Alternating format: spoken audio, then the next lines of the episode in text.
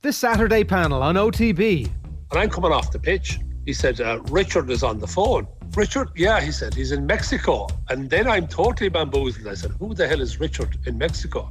But it happened to be Richard Harris. But I got on the phone to him, and, and I swear to God, he's crying down the phone, like, congratulating me and telling me how, how great it is. And he asked me, can I come to the final?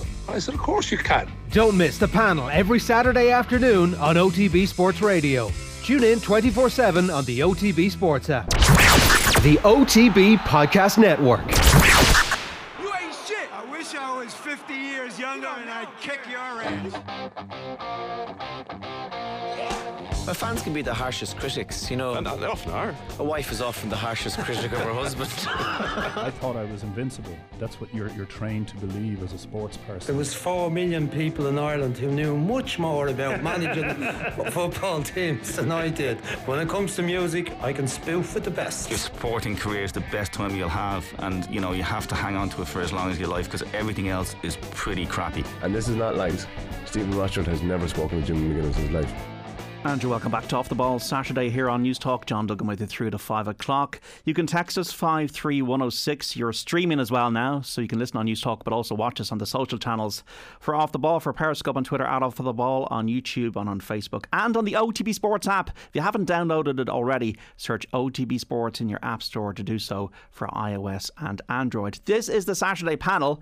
One of the best moments of 2020 was the staging of the All Ireland hurling and football championships in the depth of winter as the country experienced its darkest days. Hurling, such a wonderful game.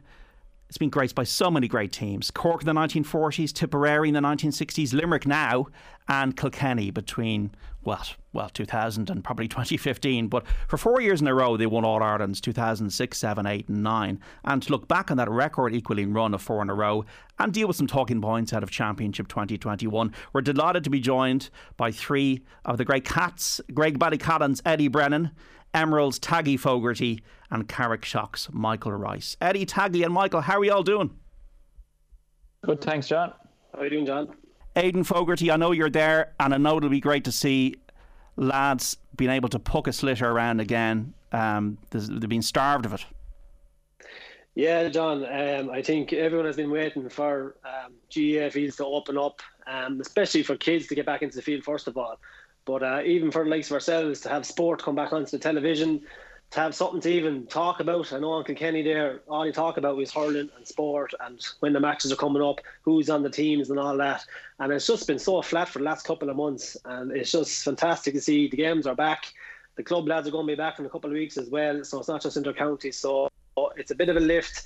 The evens are getting better. Summer is coming. And we always said, championship, the hard ground is what you want to be. And that's where you want to be.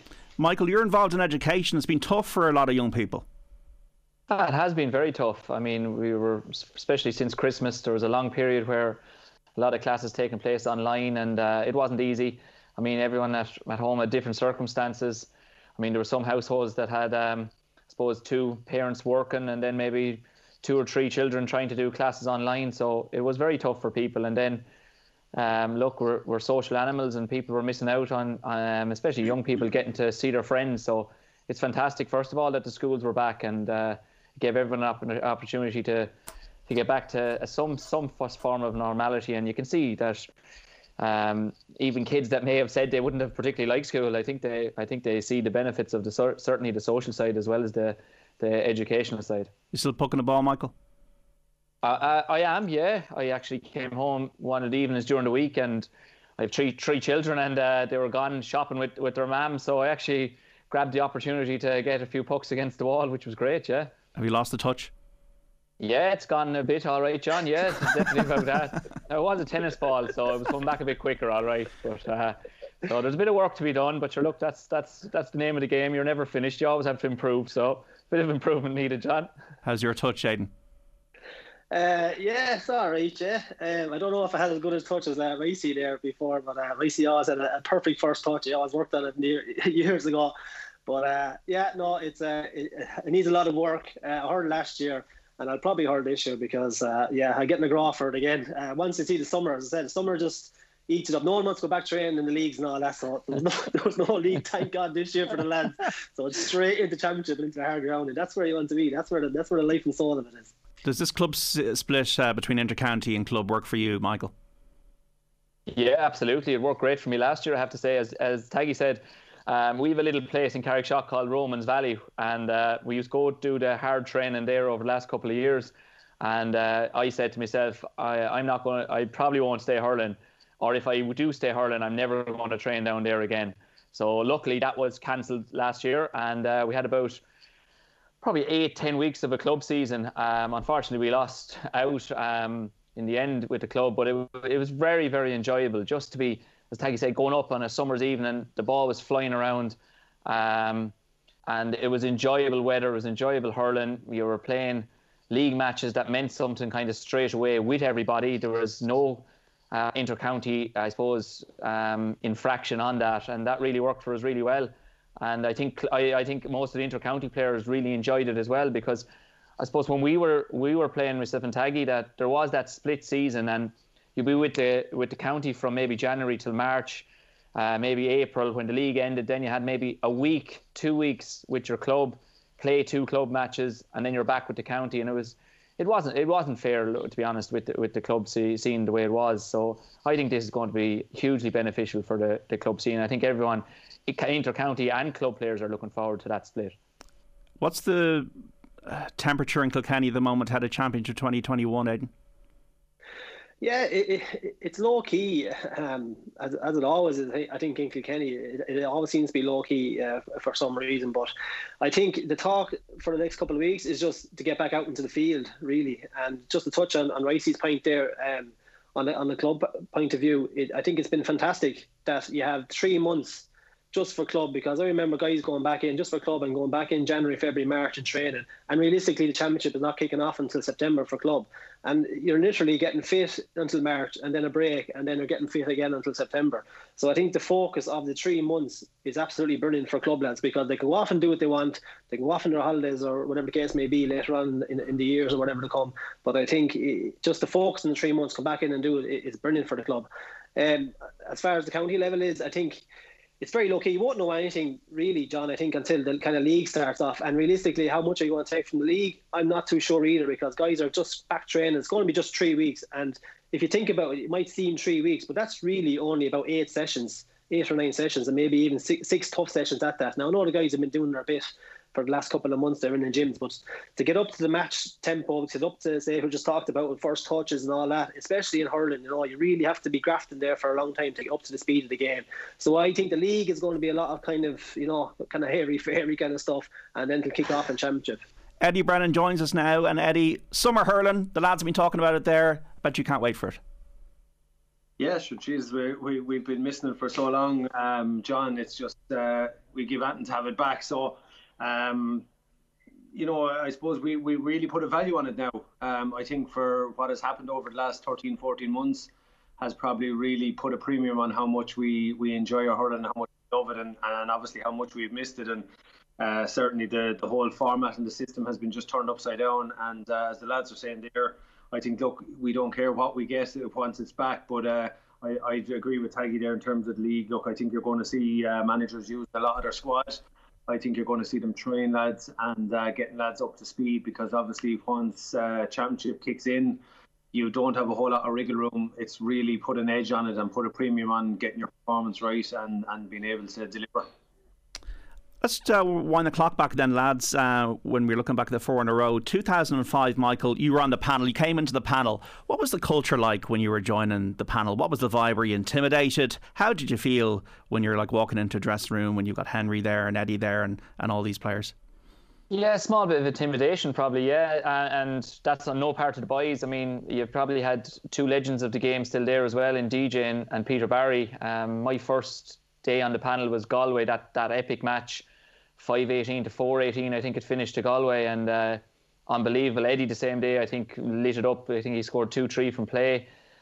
Um, but to come into that dressing room, um, yeah, the culture was good. The culture was probably, obviously, Brian, uh, over the years, Brian Cody had set the tone on that. But from our point of view, it was probably looking at the likes of Eddie, Henry, Derek Lyng, Martin Comerford, Mick Kavanagh, setting the tone in training. Um, uh, there was no prima donnas, there was no egos, and there wasn't room in that. So straight away, you knew if you were going in there And if you had won a minor or an under 21, it, me- it meant absolutely nothing. Uh, you had achieved nothing in terms of Kilkenny hurling for that. So it was very much a case of um, if if the likes of Henry Shefflin doesn't have an ego going in here, or or Eddie or Mick Kavanagh or these lads, well then listen, I, there's no place for me to be have a, a, big head or any player.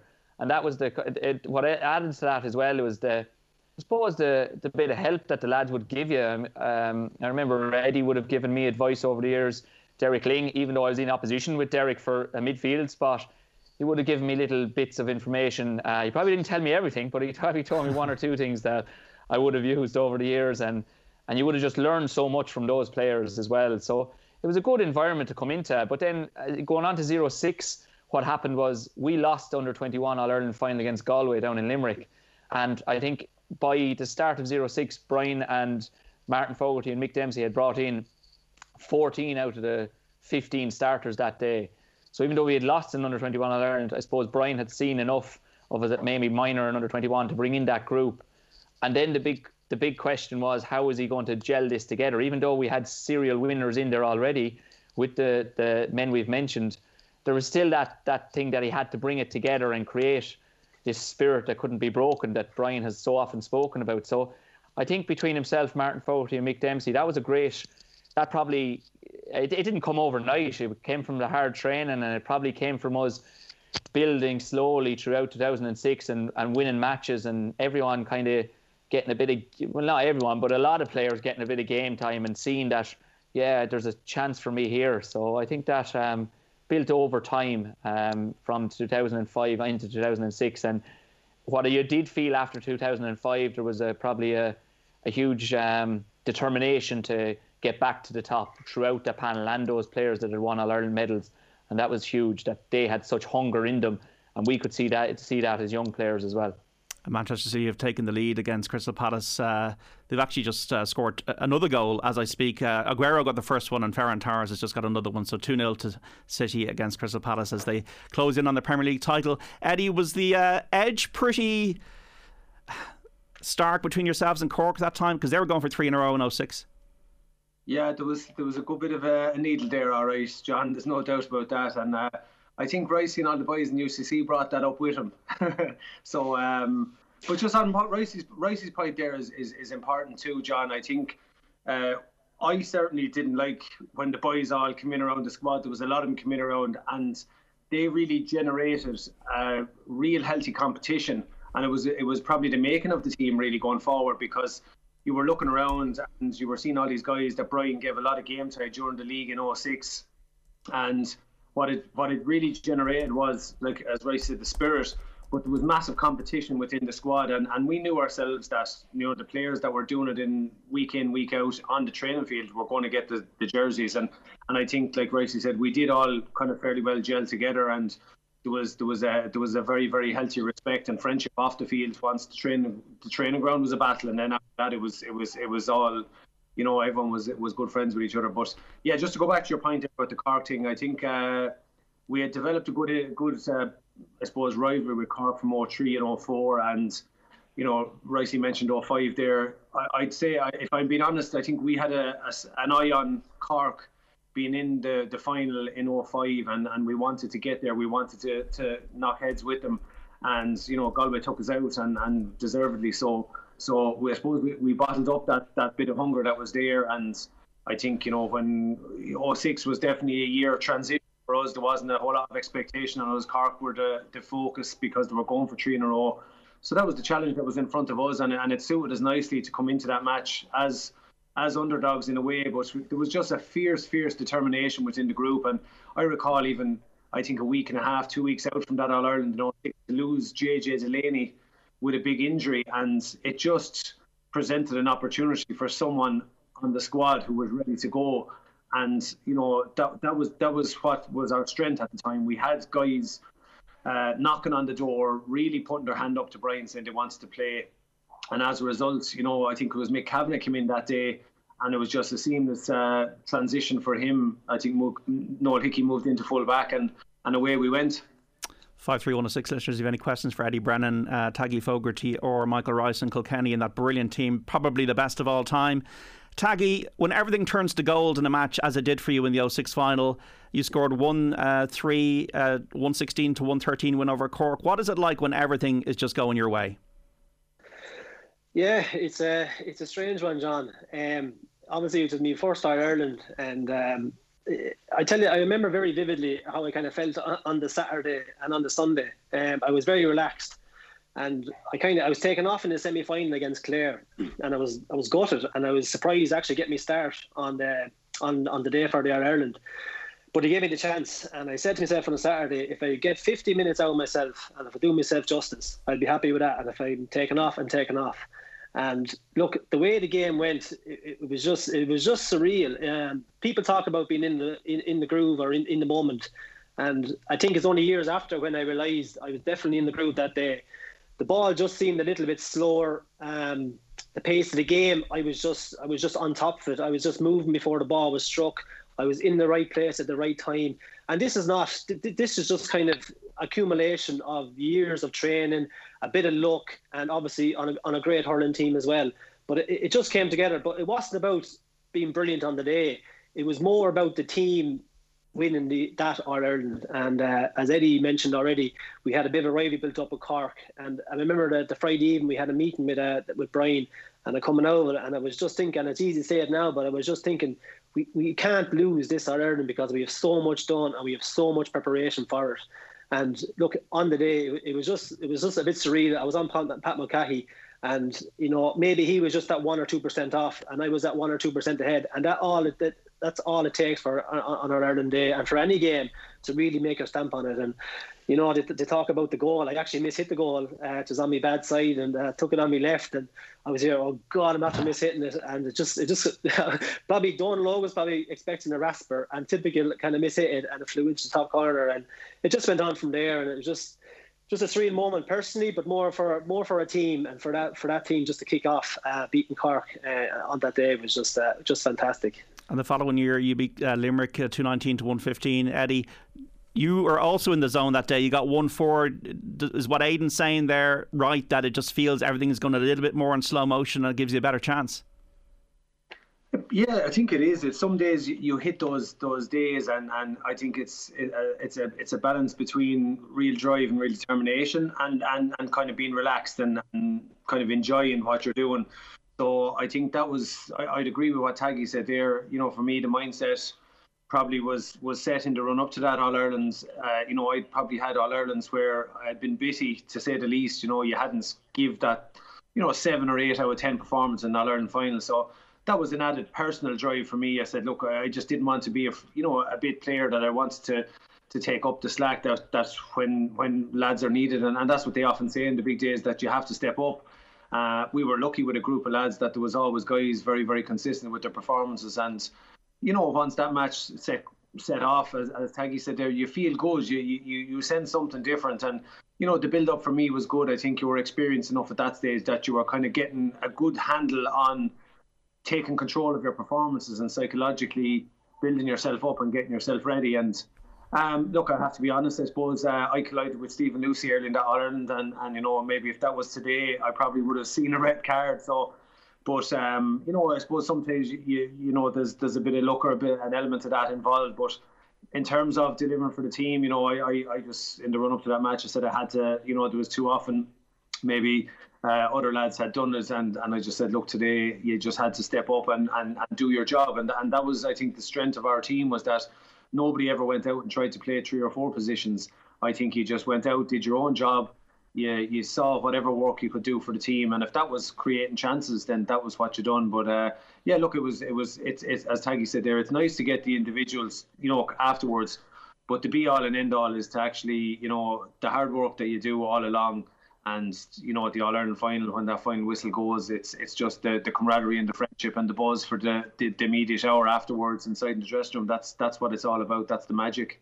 And uh, just before we go to the break, Michael, you will win All Stars in 09 and 11, but you were on the periphery still then. Was that becoming frustrating for you, or is it just a case that everybody bought into it? Um, a little bit fr- uh, frustration and probably. Um, coming to the stage where I just had to step up, like Eddie said as well. And it was it was kind of I was on and off. I mean, if you look at those championships, I think I would have played cha- championship matches there. I would have started championship matches, but when it came to the biggest day, um, either my form wasn't right or it, it, look. Yeah, at the end of this end of the day, I had to look at uh, in, kind of a wider perspective and say the midfield battle at that time and kind of half forward line. I would have been up against obviously Derek Lyng and Cha. Derek, who would have set the standard for so long from zero two up till that time, and Cha then, who was phenomenal from zero six, seven, and eight. We knew how, how, how much class he had. So, um, and even into that, Michael Fennelly was there, Richie Mullally and PJ Delaney. Kind of, there was nearly six or seven lads that knocking around for that midfield berth. So, you just knew you had to just work really, really hard and see where it took you. So it wasn't the case that you were going home saying I definitely should be on that team. You also, probably, I probably would have been better if I was thinking that, but you also had to recognise that there was serious competition and serious players there, and uh, you had to do something special maybe, or someone to get injured to get in there, um, and you couldn't be wishing injury on anyone, of course, you know. Okay, we got to take a break. Back with more chat on the Saturday panel about Kilkenny's hurlings four in a row with Eddie Brennan, Taggy Fogarty, and Michael Rice shortly. 53106 the text number. You can also reach us on Twitter at Off the Ball, Off the Ball Saturday on News Talk. Just let you know, uh, Manchester City two 0 up against Crystal Palace in the Premier League as they close in on the title. We're back after the news. The Saturday panel on Off the Ball. And this is Off the Ball Saturday on News Talk. John Duggan with you through until 5 53106, the text number. You can tweet us at Off the Ball. To let you know, it's Crystal Palace nil, Manchester City 2 in the Premier League in the second half. We're back with the Saturday panel, reflecting on the great Kilkenny four in a row senior hurling team, three of whom join us now. Speaking to Graigue-Ballycallan, Eddie Brennan, Emeralds, Taggy Fogarty, Carrickshock's, Michael Rice. Listeners out there, has there been a better hurling team? I don't think so. Uh, we're streaming the conversation as well now, as well as listening on News Talk. You can watch us on the social channels for Off the Ball for Periscope on Twitter at Off the Ball, YouTube, Facebook, and on the OTB Sports app. Uh, 2008, we've got to now Waterford in the final. Peak Kilkenny dominance, 330 to 113, 17 points clear at half time. Aidan Fogarty, what's it like when you know you're going to win a game early on in it? Because you can say what you want, but you, you, you were going to win the game. Do you feel any sympathy for the Waterford lads? You're, the guys marking you is probably hurting out there. They want the ground to swallow up, or is it a case of just kill them until the final whistle? Yeah, it, it's a strange one, John. Uh, there is no better feeling than knowing you have it in the bag. And um, I don't think we really, there's always a worry there that, especially in hurling, that you're in the big lead and you might give it up at some stage. There, there is always that worry. But come around the 60th minute, 65th minute, I think we all kind of kind of realised ourselves that, that, that we had it, that there was no comeback from this. Um, of course, you feel sorry for the Waterford team uh, and that team in general. They're, they're a fantastic team and given some great service over the years, you know, winning the Munster finals. They brought a great kind of uh, atmosphere to, to Croke Park and to around into the GAA season uh, all through the years. Uh, you would feel sorry for them and you pity they didn't get a medal. But at the end of the day, sport is cutthroat and we had to be cutthroat. And I felt that we were a cutthroat kind of team and that you had to kind of just keep your, I suppose, foot on, on the neck and, and squeeze them until you know, there's no life left in them. And, and that was the mantra. That was Kilkenny's mantra. And there's no point in saying otherwise. And not just for that game, but for, you know, for every game and every lead up and every league match and championship match. That was the type of culture that we kind of instilled in ourselves. First of all, to make a place on the team, that was the utmost. And I think 2008 was really the kind of accumulation of everyone getting to peak fitness because I suppose weights came in around 2005. Lads kind of bought into 2006. They were getting used to them in 2007. We're getting used to kind of the way the training, the structure was. We're getting used to kind of Brian Cody, the way he kind of made changes, the way things were were were, um, were being of expected of us, I suppose. And really, we we kind of became competing between ourselves. Who was lifting the most weights? Who was running the fastest? Who was, you know, uh, training three times a week on their own? Um, all that kind of accumulated into kind of 2008. It was a cutthroat culture. So many lads trying to make on the team because realistically, we knew that we were going to be at semi-final, final stage uh, every year that we went in uh, at some point, you know, and it's going to take a team to beat us, uh, not, not, to be there. So everyone was so driven. A lot of uh, intelligent guys in that dressing room, and I, people say to me that God, he must have been so trained out of it and must be so professional, uh, kind of a, an outfit. And the funny thing is, we actually weren't. The boys were actually kind of fairly relaxed. You know, Martin Dempsey, Martin Fogarty, Cody, they left it to our own devices um, as such. You know, you didn't have kind of group uh, gym sessions um, if you miss a gym session, what's the end of the world? You know, I remember Mick Dempsey and we doing runs and he counts counting us in 9, 10, 11, crossing the nine, and he didn't even have his watch started. And I only heard that afterwards. You know, Martin, Martin, Martin Dempsey or Michael or Martin Folkley told me this, like, and he's only counting us in, but we thought it was 9, 10, 9, 10, and we were busting for the lane. But it turned out he, he didn't even have the watch started. So, like, that's, that's more of it. But I think that was the culture of that Kilkenny team because we had a lot of characters there and if it's taken too serious, I think a lot of lads might have walked, or maybe there would have been friction there. But everyone was kind of enjoying it, and, you know, it was obviously at that stage there was a brilliant spirit in the camp because we went on holidays, we were living in each other's pockets, we got on great with each other, great bunch of guys, and there was a humbleness there throughout the team that obviously Brian kind of controlled because every time he came in at the start of the season, there was no such thing as all stars. You know, there was no such thing as a man in the matches. You know, all your cars cutting ribbons. He cut all that out, and it kept lads grounded, and uh, and it had to because it could have got out easily, got out of control. And I think 2008 was the accumulation of all that of gym sessions, of guys just kind of realising what needed to make this Kilkenny team. And you know, I think that performance on an Ireland Day against Waterford was uh, was one of our greatest. Eddie, it's like the golfer going up the final round, of the Masters, knowing they've won. Yeah, geez, we wouldn't mind experiencing that either now at this stage. But um, yeah, it was. I think you know. I remember sitting down with Cav and a few of the Waterford lads on a trip there one year. I think it was after that, and uh, I remember you know we were just chatting with John Mullane and Eoin Kelly, and, and, and Cav just said, look, he said it was. It was just that that one magical day where everything clicked, like he said, and it just so happened. He said Waterford were the unfortunate you know, victims of, of, of a massive performance from that group of players. And, um, you know, you'd say no matter who stood in front of us that day, just the mindset was right and, and we were a well oiled machine. But I think it's important to point out, too, like, you know, Taggy mentioned it there, like the. There, there was massive camaraderie with the group. You know, we still we still enjoyed our nights out together. We enjoyed, you know, the, the Mondays when when that happened as well. Um, and and we were, you know, I think lads were, were mature enough to know that there was a place for everything, but you had to be sensible about that, and, and you were never going to do anything that was going to obviously hurt your own chances but obviously, even more importantly, was do something that was going to impact on the team. But I think I, I even remember just in the run up to that All Ireland, um, you know, Gerry McEntee was down with us and he spoke to us about what was facing us. And, uh, you know, Taggy said it there, like you couldn't even relax, you know, going into the second half because we still knew Waterford were more than capable of, of blitzing for a while and they could shoot the lights out. But, um, you know, we we got wind of certain matchups in the run up to this that that you know Davy Fitz was was targeting a few of us, and, and I think it was myself and Tommy.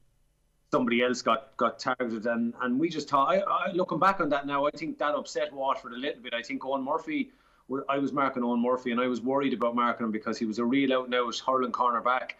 And when he started kind of target me or slobbering before the ball was thrown in, I felt this was a big plus for me because I said if he's not worried about the ball too much, then that's where my focus is going to be. And you know, I remember uh, Seamus Prendergast going at Tommy and you know pulling and dragging at Tommy. Said, you know, you'd be better off giving Tommy a cuddle and a kiss rather than because that just doesn't work with Tommy Walsh, like, you know. So um, there was that element to it, and I think that really kept us focused going into that match and and because the lad said there, even at half time, like we were hurling really, really well, and, and, and a lot of people felt the match was over, but we were still just concerned that, you know, if Waterford got a little run and, you know, we just made sure that we we finished off the job. But um, yeah, look, it was it was at that stage there was there was just a real I think the the key to it was we were really, really enjoying that. We were enjoying the buzz of being with each other three and four nights a week and training.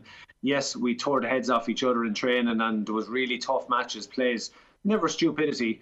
And then we obviously enjoyed the downside of it. Like I, I always loved afterwards going down to Langton's and getting a bit of grub and having a bit of chat and listening to some of the lads slagging each other and sneering each other. I think I think Cha and Tenno and, and maybe Austin Murphy around that because uh, before that had an old painting business going. So you'd enjoy the banter who was sneering and who was having the crack. Like. Michael, uh, the next year you're in the team, then four in a row is on the cards. Was there much talk about that, the history making and all that before the Tipperary game? No, not not at all. I don't remember it anyway. I was probably so focused on trying to stay on the team and get on the team that that didn't impact on me at all. I was kind of at that stage. I was even zero eight. I was saying, "Come on, Brian, will you make a few changes? We're doing well here with 15 minutes to go." But uh, Brian always kind of stuck to if you've done the job in the match, you keep your place in the team. If you're winning by two points or 20 points, but um, no, eh, four in a row didn't come into it. To, to be honest, I think that there was again it just felt very normal and very, as Taggy said, we kind of learned uh, the way it kind of a season would go, the rhythms of the season, and how everyone was kind of operating. So there was a good understanding throughout the panel of of uh, what to expect throughout the season, and um, we would have kind of done weekends away at different times as well, up to Carton House or down to Seafield there in Wexford, and so we never did the foreign trips or anything like that, and uh, it was always seen as that was enough to kind of just refocus at any different points in the year, and. It, I suppose no, there was no year where we kind of felt, oh, this is plain sail, and, and it's just let's go to the next step there were moments in the years where there probably would have been a few stern words and uh, probably words from players as much as anything in those team meetings where to just up the standard again. If people felt the standard was slipping a small bit, it was about upping the standard. So I mean, we would have played Tipperary in that league final, which was a, I love that match. It's probably one of my favourites uh, in Thurles, where it went extra time and. Um, and then Eddie turned on the turbo in the in the last in the in the extra time. But um, again, even after that, there was probably a think that right, we need to raise the standard again. Look, we're we're we're being caught here. We need to up it again. So there was a refocus, and probably people were, you wouldn't have been overly happy throughout in terms of everyone that we we, we kind of had hadn't performed as well as we could, even though that we knew that tip team was coming strong as well. So we had to up the standard again. When we see an epic game like Kilkenny Tipperary in 2009, it is just so gripping to watch it in the in the stand or on television half time in the dressing room, Aidan. What is it like? Are there many people speaking? What's the vibe? Is there a ritual? Does Brian say much? Did the lads say much? Does Henry say much? Just give us an insight into what's going on at, at, at the break. Yeah, um, surprisingly, John, and you mightn't believe me, a lot of lads don't believe me. Um, the dressing room does be relatively calm. Um, I think you have roughly about 20, 25 minutes uh, at half time, and everyone comes in, you know, they get their drink, they, they sit down and they take a breath for themselves for five or 10 minutes. And Brian has never really spoken, you know, um, spoken out at half time maliciously or kind of, we're in trouble here. There is always a calmness there. And really, he kind of puts it over to the players. And you're not forced to talk. People will talk when they want to talk. We had leaders. We had Noel Hickey. We had Peter Barry. You know, we had Derek Lyng, Mick Cav great talkers in the dressing room, and you know it has to come from the team. There's no point in Brian saying you have to do this, you have to do this. When you hear a player talking about it, and when you hear a player kind of driving on the team and knowing what he's doing for that team, that brings an extra edge. Now, of course, Brian makes his few changes if there's changes to be made or whatever the case may be, but it is relatively calm. And I think it's important to have a dressing room at halftime relatively calm because there's no point in losing the plot uh, in making rash decisions or being being more uptight coming out of a dressing room when you should be actually relaxing down and getting grips of what's happening in the game, how are you performing, what what's the next steps and things like that. So it, it is relatively calm, and then you go into the kind of the um, the warm up area before you head out again, and then that's where it's beginning to ramp up because players know it's do or die now. It's the last 30, 35 minutes. If we're under pressure, you have to dig deep. You have to go into the belly. You have to pull it out yourself as a team and, and as an individual. And guys really ramp it up just before you head out. And Brian sometimes has the last word and sometimes doesn't have the last word. If it feels right, guys will just head bait out that door and out into Croke Park for that second half. And if it doesn't feel right, Brian will probably have a mention. But it is relatively calm, but it's an important situation. We got a text in here, 53106. Does the panel think referee decisions in 09 final help Kilkenny? I don't know if that's from somebody from Tipperary, but it was a controversial penalty. Henry Shefflin got put in the net. within a minute, Martin Comerford has the ball in the net and that effectively won it, Eddie Brennan. What is it like in these moments? How vivid is it even now thinking about that? Uh, yeah, well, I just on Taggy's one there about half time. I don't know. I don't know what was said at half time because we were asleep, definitely in the forwards when we went back out. Because I remember uh, a couple of years later, Martin Fogarty threw us out a stat that I think of something like the 13 or 14 first puckouts that PJ Ryan took in the second half of All Ireland. We only won one of them clean or on a break. So Tipperary were doing all the hurling at that stage, but um, you know it was it was obviously a significant um, change that that changed that match on the course of its head. And I distinctly remember, you know, sending Martin a text Friday night saying that, you know, come Sunday we're going to need Martin Comerford. And uh, in fairness to him, when he came on, he, he changed up that match because, uh, you know, sometimes I suppose when you're sitting there on the bench, I'd imagine you get to see what way the match is going. So when you arrive in, maybe you can see maybe lads are starting to get fatigued. And, and I think what Martin done does what Gorta does. He runs good lines. He runs, you know, he, he cracks open defences. And I think the, the first line he run that time that he passed off the ball to Richie Power was was kind of through the middle of the, the Tipperary defence, which we hadn't had any joy at that stage. And yeah, look, uh, I think looking back on it afterwards, you say, look, the, the decision was questionable. Know, it's it's debatable, and and we often see that in sport.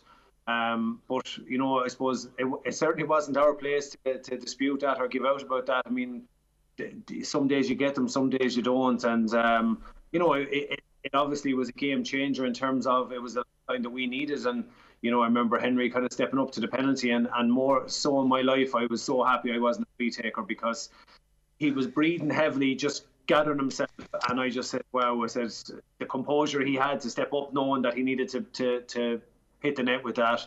And obviously, then what happened afterwards that was a double whammy. You know, the next ball that came down, um, Martin Comerford ended up taking a pass off Larks, and that was it. You know, two two opportunities presented, and I think that was probably the story. My memory of the matches, we were very economical with chances when they came our way, particularly in the first half when Tipper and all the hurling. Tipperary got a huge amount of chances. PJ Ryan got man of the match, and we got our few chances at the other end, and we converted them. And that was that. That's the difference on the big days. Does, does it get harder, Aidan, to sustain the momentum uh, when you're a player and you've won four in a row and you're pretty sated and you've uh, equal to history uh, breaking statistic? Uh, does the t- defeat to Tipperary the, fo- the following year still hurt? Is it still sore, or is the four in a row overshadow that now, a decade on? No, um, definitely the, the defeat to Tipperary after definitely is uh, is still a recollection in my mind, um, and I think it'll stay with me forever. Um, they always talk about the games you lose and I know we done the four in a row and all that, and it wasn't even about winning the five in a row or anything. It was just the, the, the matter of fact of that defeat and you know the effort you put in over the years and the effort you put in just for that individual year and to come up short and to come up short by a good bit in that Ireland final. You know, Larry Corbett went to town obviously on us.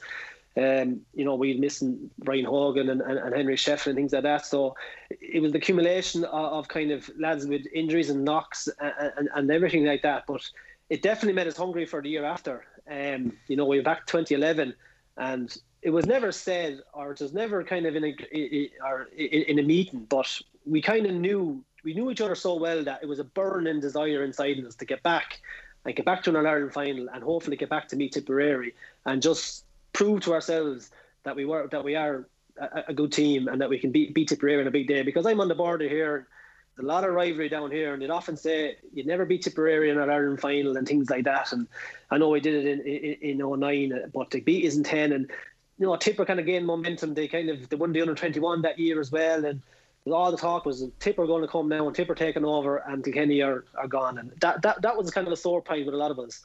And we put in a huge effort in 2011 just to get back to it. And we got to the Ireland final and we, we played some great stuff and we were just off that margin I think in 2010 now Tipper obviously absolutely sublime they were brilliant and clean as out really to be honest but we just had a burning desire to get back but it is it is always the defeats that you kind of you look back on and say we could have done this and that makes you hungry for the year after Michael, when you're looking at Limerick now, two All Irelands in three years, a young team, a very physically strong team. They put 30 points in Waterford last December. Do they have the raw materials to get a bit of dominance in the game like you had? Uh, yeah, it'd be hard to say anything different, really, to be honest, John. I think they do. Um, just fantastic players throughout the team, great manager, seem to have a great system of play, seem to be able to mix along with the short where they're they're probably confusing opposition teams now of like you you from a kind of a neutral point of view you look in and you're seeing like um Gearóid Hegarty coming out with five six points nearly every day last year and you they're kind of going, God, lads, we, you know, just get tight to him, will you, somewhere? And Tom Morrissey on the other wing.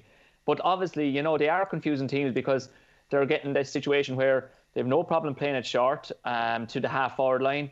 And then if the half back line push up on them, then they're no problem fired inside into Gillane, who will take on two or three men. Um, so it's a great system of play they have. Seamus Flanagan there as well coming in. Um, uh, you know, uh, hugely strong player as well. So they have options. They seem to have that that strength and depth on the on the bench as well. They lost two in the full back line and were able to deal with it. Dan Morrissey went back and did a superb job. Um, so they're going to have the few players back then, Mike Casey and Richie English, which is going to make them stronger again this year, you'd imagine. And uh, again, you you do get the impression that they feel comfortable in their own skin about what they're doing and how they're doing it. They have a good culture there as well. John Kiely seems to be leading that culture particularly well. Um, anytime there seems to be any little little rumble, he cuts it out very quickly and gets them back focused on what they need to do. So, look, you can say that any team, I know, like like Taggy said, the talk in 2010 was Tip were going to take over for that time. There are there's still teams there that can can cause trouble. I mean, Galway look probably the closest in some ways, but yet if you if you don't if you don't beat Limerick on the biggest day, you can be as close as you like if you don't get over the line. So I mean, there's still like Waterford last year had a fantastic first year with Liam Cahill. He'll be absolutely chomping at the bit to drive it on again. I think even ourselves, um, Brian obviously won't be happy with last year, but then for a long stage of that semi-final against Waterford, Kilkenny looked like we were we were maybe going to coast to a, an All Ireland final. It turned in the second half, but there's some raw material there in Kilkenny that can still pose questions for for for Limerick as well. I think so. Uh, I think Cork again, they're trying to probably revamp things a small bit down there and get get maybe one or two new players in and new blood. So look, it, it does look like Limerick can take over for a number of years, but the, these things have a, a, tendency to, to change very quickly as well. It just shows how uh, amazing your achievement was to win four in a row between 06 and 09. Eddie, you're coaching now at Cuala in, in, in Dublin. Uh, the Dublin footballers have won six in a row. Uh, is it very hard to keep up that relentlessness? You won eight All Irelands. Do the players feel when it's dipping a bit? Will it be harder and harder every time Dublin keep on going to just keep keep unbeaten? Yeah, it probably is. It can be. It can be. You know, I suppose that is the trick of management is to keep us motivated and. You know, when is the time to, to blood a guy? When is the time to, to make those changes and start, you know, reinvigorating the team with, with, with a couple of, you know, a couple of new faces.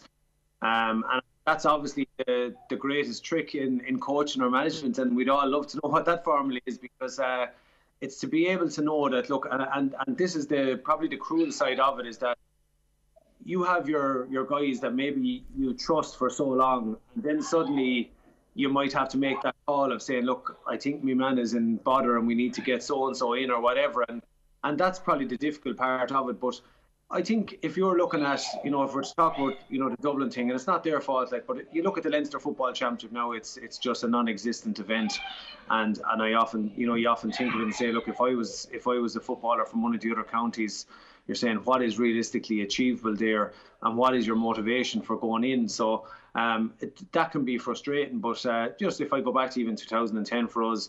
I felt look there was there was bits and pieces, but there was, there was probably a, a, little level of fatigue there at that stage. Like I mean, we knew what what was going to be needed, we knew what it was going to take, and sometimes you have to maybe get hurt to actually refocus yourself. And, and I often look back and you know I, I left the, this panel in 2011 and look at the way the lads went from strength to strength afterwards because the show will go on no matter who's there and you know I saw Taggy and Ricey mature and I saw you know Richie Hogan and TJ really taking it on you know, we went on in one one twelve again, one fourteen and fifteen. So um, it just goes to show, look, that um, the, the the the show will always go on, and and uh, if if you have you know a good block of players there, and that's where your squad will come into play.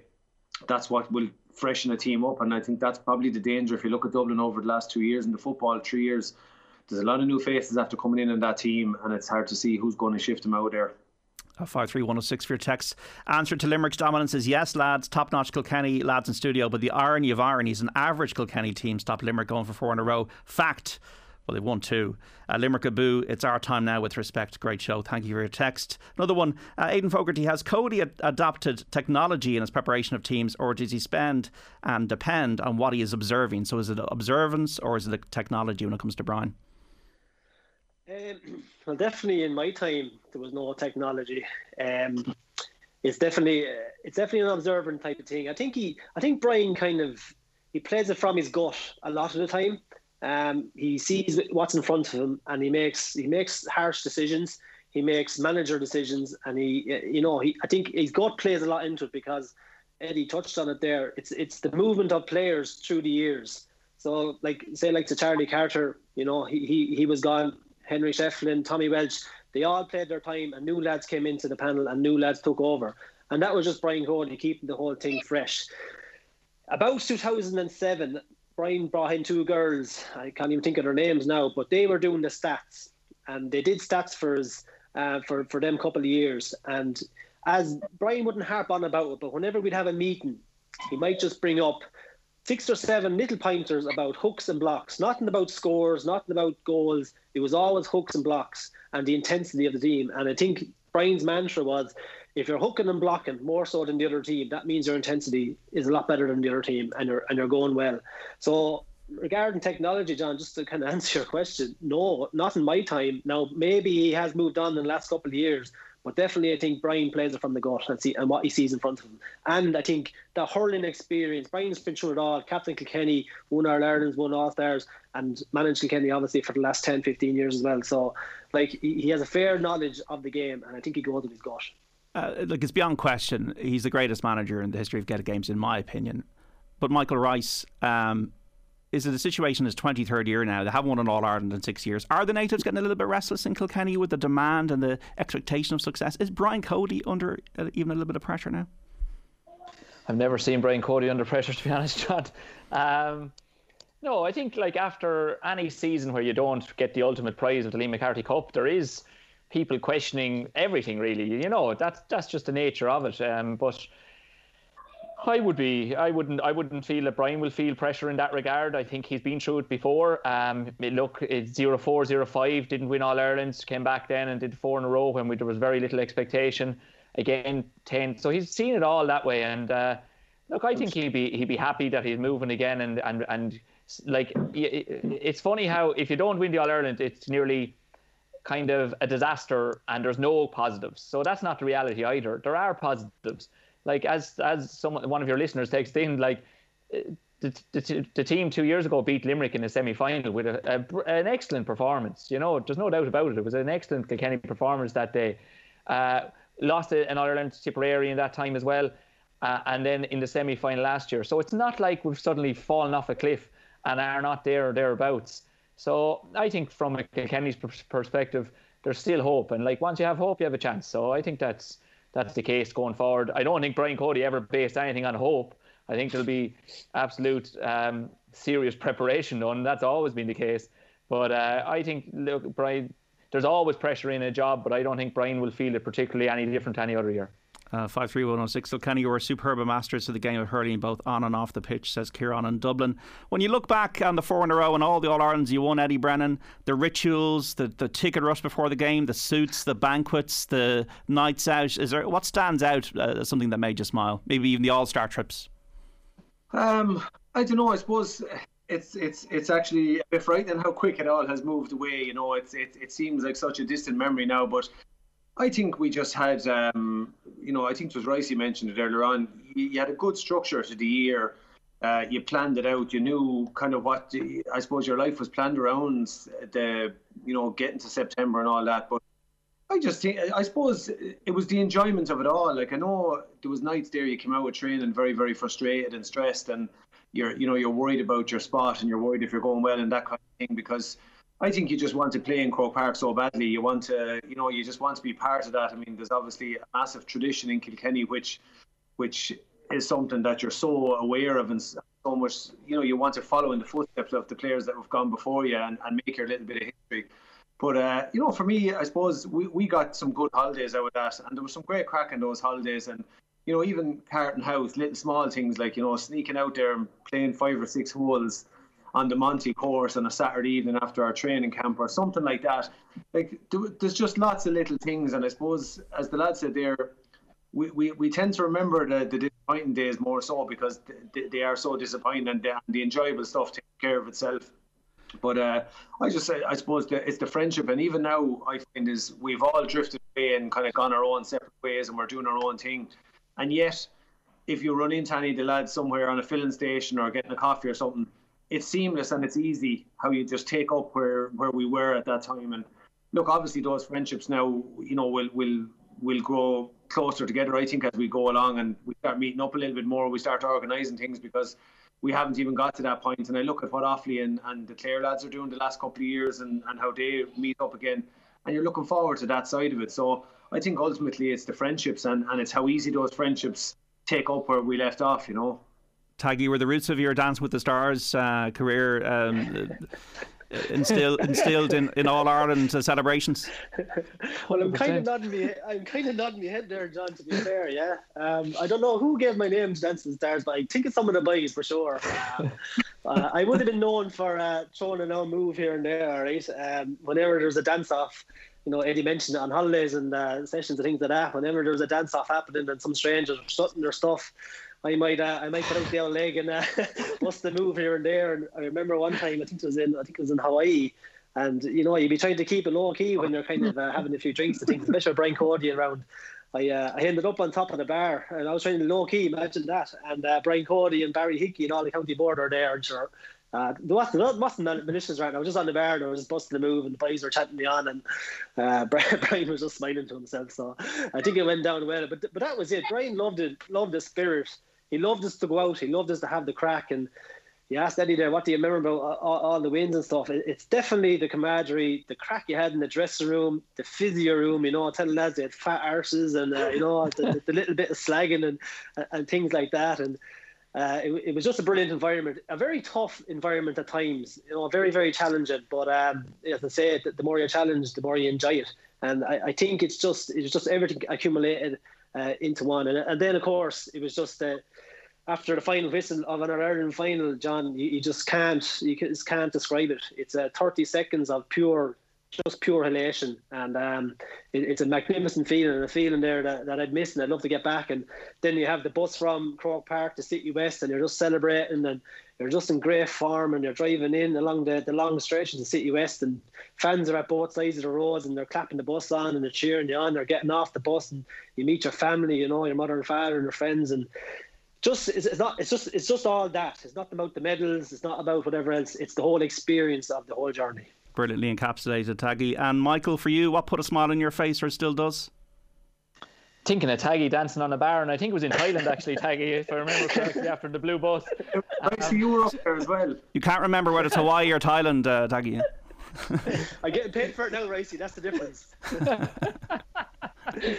Uh, all those moments that the lads have mentioned, I think uh, one of the most special things for me was after that 0-9 final um, was meeting my parents and my family. Um, 91 was my first All Ireland that I remember, and Michael Cleary, Cleary's goal, that deflected goal off, off Liam Walsh's hurl into the top corner, and I suppose I disliked Michael Cleary for a long, long time. I bought a trampoline off him recently, so it turns what? out he's not as bad as I thought. How, uh, just, no, no, no, just stop there. you yeah. bought a trampoline off him.